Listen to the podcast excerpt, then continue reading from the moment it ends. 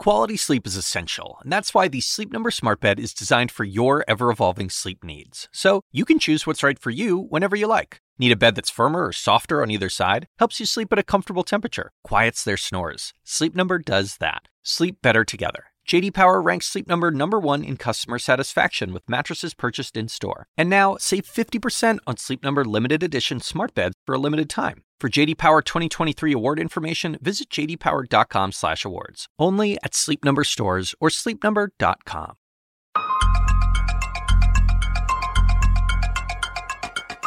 Hey everyone, I'm David Chalian, the CNN political director. This is the Daily DC Impeachment Watch. Every weeknight, we've got you covered with up to the minute reporting and analysis into this consequential moment in American history. In a few minutes, I'll be talking with CNN legal analyst Michael Zeldin, but first, I'm joined by my colleague, CNN reporter and producer Marshall Cohen. Marshall, welcome back to the podcast. Hey, Chalian, thanks for having me. So, uh, as you know, Nancy Pelosi came back into town and yet she's still holding on to the articles of impeachment. And she says, uh, this is reporting out of what she told her members uh, last night, that she's going to hang on to them until she has a clear understanding of what the ground rules of a trial in the Senate is going to look like and that it had better be fair. Uh, over to you, Mitch McConnell. Well, he took none too kindly to Speaker Pelosi's uh, position, as you might expect. He took to the Senate floor today, and here's what he had to say. Supposedly, the explanation for this shameless game playing is that Speaker Pelosi wanted leverage, leverage to reach into the Senate and dictate our trial proceedings to us. Now, I've made clear from the beginning that no such leverage exists. It's non existent. And yesterday we made it clear it will never exist. Of course, what he's referring to there uh, by saying yesterday he made it clear is that he announced he has the votes to proceed to trial rules as he sees fit. He has his caucus, his conference in line, uh, and he has the votes. And and I am somewhat sympathetic to Mitch McConnell's uh, rhetoric here. I, I know uh, they are both uh, Pelosi and McConnell masters of their domain, but uh, the House part is over. And uh, the Senate is in charge of the trial phase of impeachment. What is I mean, I wouldn't necessarily call it a shameless game the way McConnell did, but what do you see is Pelosi's game here? Well, uh, it's it's trying to maybe make something out of nothing. You know, you have that last card to play, transmittal of the articles. Um, and that's it. You know, that's all she can do, uh, short of having her uh, Democrats in the House pass maybe a third article of impeachment. You know that that that of course is some possibility that they've raised in court actually. But in terms of real world leverage, McConnell seems to be right on this one. And you know we were talking on this podcast several weeks ago. Uh, the day after the impeachment, asking this exact question Is there leverage? What is the leverage? There never was any major leverage, um, but uh, you know, time. Time was one thing, and it was a bank shot from Pelosi that if you let this breathe for a moment, maybe there are more shoes to drop. And you know what, David? There were some shoes that dropped over the holiday break. There were some important developments in these uh, public records cases that have been brought by news organizations and uh, transparency groups to try to pry loose some of these emails and memos that were about the withholding of military aid. Now, Democrats hoped that this would be, you know, a, a holy cow moment and say, wow, there really is a cover up. You know, the calculus is changing. We need to call these witnesses. Americans are angry. Obviously, Americans are pretty much stuck where they are on this.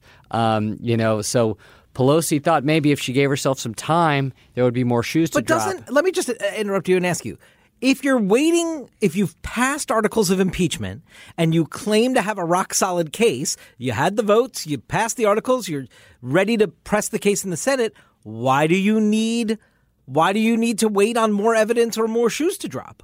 And that's the problem, you know. And there's a little bit of a, a, mishmash here with the messaging. There's some dissonance, and Republicans are correct to point out that people like uh, Democratic Committee Chairman Adam Schiff and Nadler had been saying for weeks that this is urgent. There's a dire threat to our election. We need to do this now, not tomorrow, not next month. We can't wait for a court fight. We've got to do it now.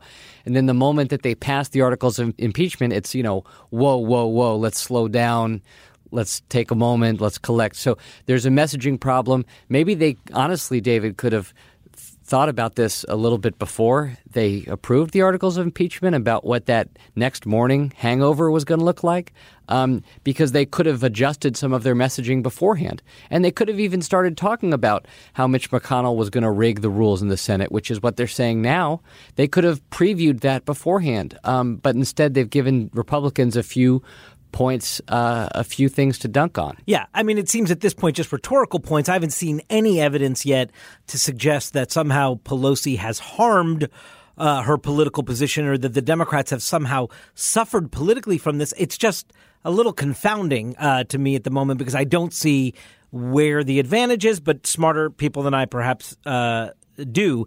Uh, Marshall, I want you to hear a little bit more of Mitch McConnell because on the Senate floor today, he also suggested that some Democrats in his body, in the Senate, it seems he's referring to, are beginning to jump ship on this Pelosi strategy. Here's more of Mitch McConnell. The House has the sole power of impeachment. They've exercised it. But it is the Senate to whom the founders gave the sole power to try all impeachments. End of story. And yet, even as her fellow Democrats are jumping ship, the Speaker is trying to double down.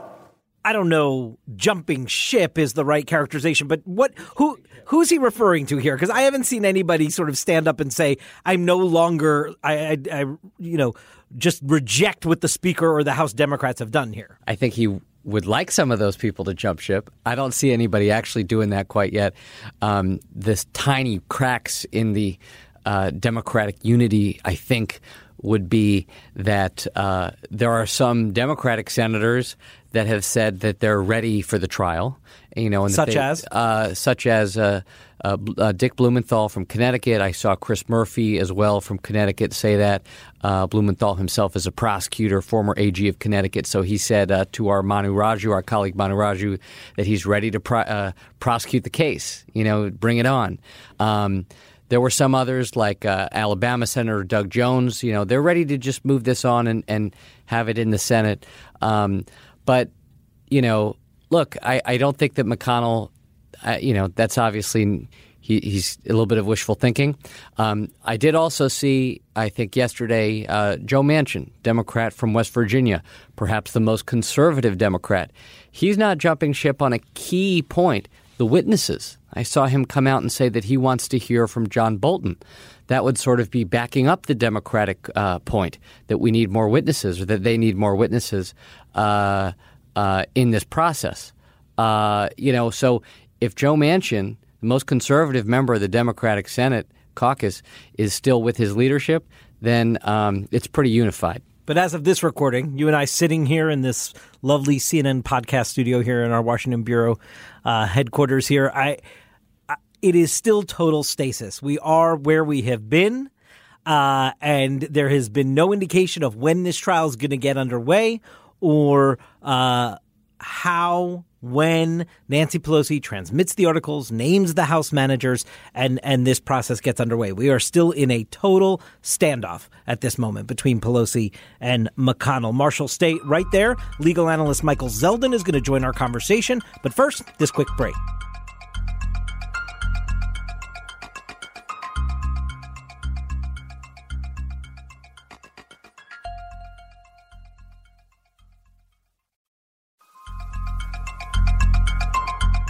Welcome back to the Daily DC Impeachment Watch. I'm David Chalian. Reporter Marshall Cohen is still with me, and we're pleased to welcome CNN legal analyst Michael Zeldin. Welcome back to the podcast. Thank you. So, I want you to hear from the Democratic leader in the Senate, Chuck Schumer, who I do think uh, rightly points out here, as much as uh, Marshall and I in the first block were explaining. Uh, the lack of leverage Pelosi may have in this moment. Uh, I do think the one point of leverage that Democrats have, uh, Chuck Schumer highlights here, which is the public overwhelmingly believes there should be witnesses in this trial. Take a listen to Senator Schumer. When the Senate has votes on witnesses and documents, my Republican colleagues will have to answer to not just the president. The American people do not want a cover up. Whatever their view of the president, the American people want the Senate to have a fair trial. All the data shows that. There have been two more polls in the last few days.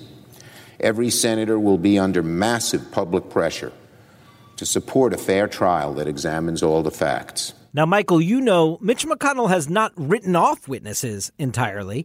Uh, he is saying he wants to run this trial by what he calls the Clinton rules have the trial start, have each side make its case, and then have a vote uh, on witnesses should that be necessary. Now, we all know McConnell doesn't want witnesses. I'm just saying he hasn't actually closed the door on that uh, just yet. How important in your assessment of this case are witnesses, or has Adam Schiff and the Intelligence Committee collected enough evidence uh, to present to the Senate jurors that there's a case, that there's a valid case here? So I think the House made a prima facie case for their two articles of impeachment. The witnesses that they called, I think, made compelling arguments that there was an abuse of the powers of the office and there was an obstruction of Congress. That said, there can be advantage, though, to have witnesses who were not available to the House to come forward and supplement the record with the firsthand knowledge that the Republicans have complained does not exist. And so I think while the arguments could be made on the paper that exists, it would be more fulsome to have direct testimony from those witnesses like John Bolton and Mulvaney and Duffy who were there at the scene of the crime, if you will, to elaborate on what the House has been able to gather by itself.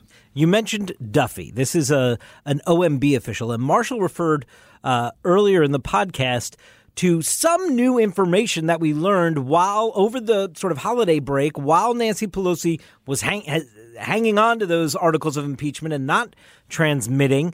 Um, Duffy was involved in one of those things we learned. What what did we learn since the articles of impeachment have passed uh, about the role of Duffy and the Office of Management Budget?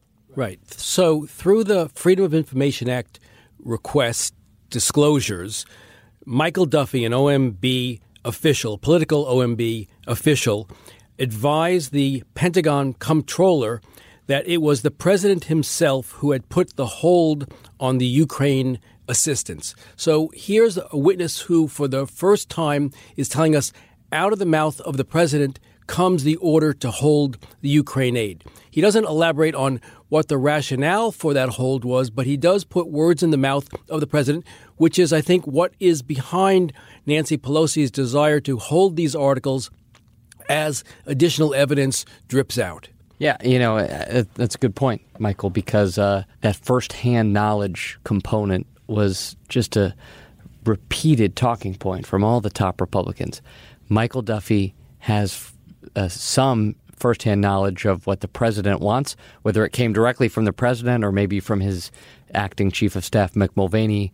We're not quite sure yet, but pretty much all the people that that Schumer is asking to have testify uh, would be the people that really know the most. You know, and Democrats sort of uh, chewed around this issue and got as close as they possibly could.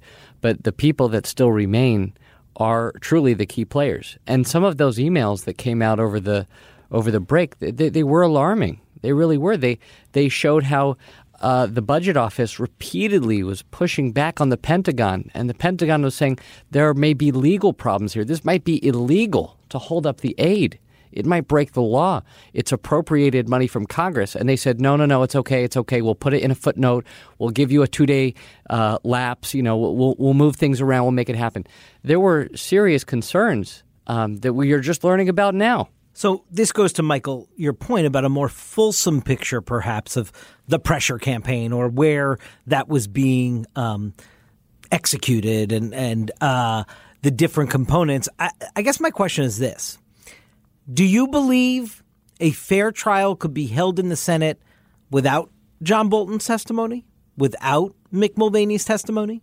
No, because the second article of impeachment is obstruction of Congress. And that means that in the House, when they were trying to gather the evidence that they needed to really make their case, they were denied the evidence that they needed to make the case. They, I called it a prima facie case. They made an initial showing sufficient to sort of get it to the trial, but it really isn't complete. And I think, therefore, that absent live witnesses in the well of the Senate articulating what in fact occurred between the key players, we do not have a fair trial. And you can't miss the irony, David, of this. The president has said overwhelmingly that he has done nothing wrong. Now, here he has a home court advantage in the Senate to put on witnesses to prove that he did nothing wrong. Now, he doesn't have the burden of proving his innocence, but historically, you'd think he'd want his legacy to say when the partisan House sent these imperfect articles of impeachment over to the Senate, I presented all of the evidence to show what I've been saying all along that I did nothing wrong, and let that be a lesson to Democrats to never do this again. But he's sitting quiet on his hands, perhaps hoping for a quick motion to dismiss where no substantive evidence is really presented on behalf of his innocence. Now, you mentioned live witnesses in the well of the Senate. That is not what happened in the Clinton case. They had videotaped uh, depositions, I believe, from three uh, witnesses. Does it matter if it's a videotape de- deposition that a House manager conducts with counsel present for both sides, or that it's a live experience in the well of the Senate? Does that does that matter to you? Not not substantively, not in terms of the content of what is testified to, as a matter of the gravitas of seeing a live human being in the well of the Senate being examined and cross examined, of course, it's much more compelling. But no, substantively, it could be, as it was in Clinton, through deposition testimony played. And also, Michael, wasn't there a big difference? There's another big difference between the Clinton standard and the Trump standard because the Clinton impeachment was preceded by an entire investigation from Ken Starr that talked to everybody.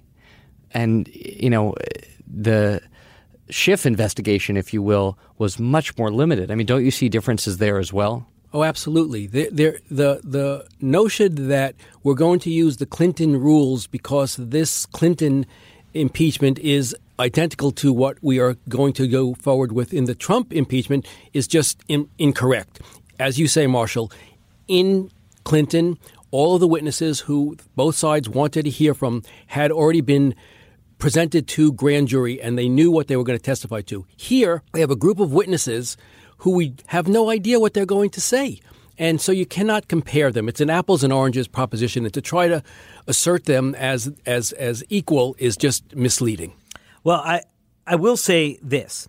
I'm not big on predictions, but I don't believe we're going to get out of this week without Nancy Pelosi transmitting those articles uh, and having some sense of when this trial is going to take place. I'm now going to leave it to both of you to agree or disagree with me. Well, I think you're right that the articles will be transmitted uh, sooner than later. I think that Pelosi must realize now that there are the votes in the Senate to proceed in the way in which McConnell wants to, which is opening statements. At the end of the opening statements, a determination whether or not we need supplemental witness testimony and then that second phase vote. What we don't know is how that second phase vote will occur, but I think that's where we're headed. I agree with you too, David. I, I think that I think she'll transmit them soon, name the House managers.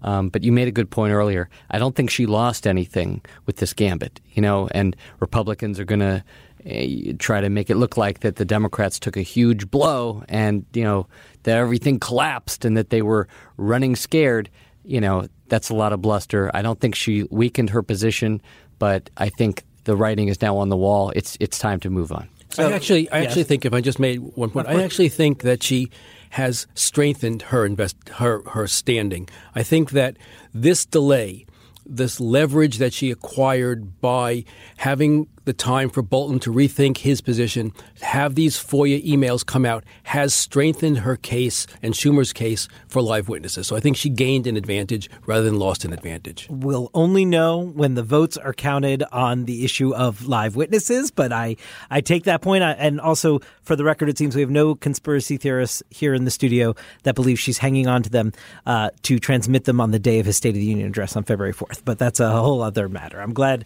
I'm glad we don't have any of those folks here. Uh, Michael, Marshall, thank you both so much for joining me on the Daily DC Impeachment Watch. Greatly appreciate your insights. We'd like to thank our listeners as well for tuning in. Remember, we've got a new episode every weeknight, so please make sure to subscribe on Apple Podcasts, Stitcher, Google Podcasts, Spotify, whatever your favorite podcast app is. And while you're there, leave us a rating or a comment. It helps people find the show. We'll see you tomorrow. When you work, you work next level. When you play, you play next level. And when it's time to sleep, Sleep Number smart beds are designed to embrace your uniqueness, providing you with high-quality sleep every night. Sleep next level. JD Power ranks Sleep Number number 1 in customer satisfaction with mattresses purchased in-store. And now, the Queen Sleep Number C4 smart bed is only $1,599. Save $300 for a limited time, only at Sleep Number stores or sleepnumber.com. Prices higher in Alaska and Hawaii. Quality sleep is essential, and that's why the Sleep Number Smart Bed is designed for your ever evolving sleep needs. So you can choose what's right for you whenever you like. Need a bed that's firmer or softer on either side? Helps you sleep at a comfortable temperature, quiets their snores. Sleep Number does that. Sleep better together. JD Power ranks Sleep Number number 1 in customer satisfaction with mattresses purchased in-store. And now, save 50% on Sleep Number limited edition smart beds for a limited time. For JD Power 2023 award information, visit jdpower.com/awards. Only at Sleep Number stores or sleepnumber.com.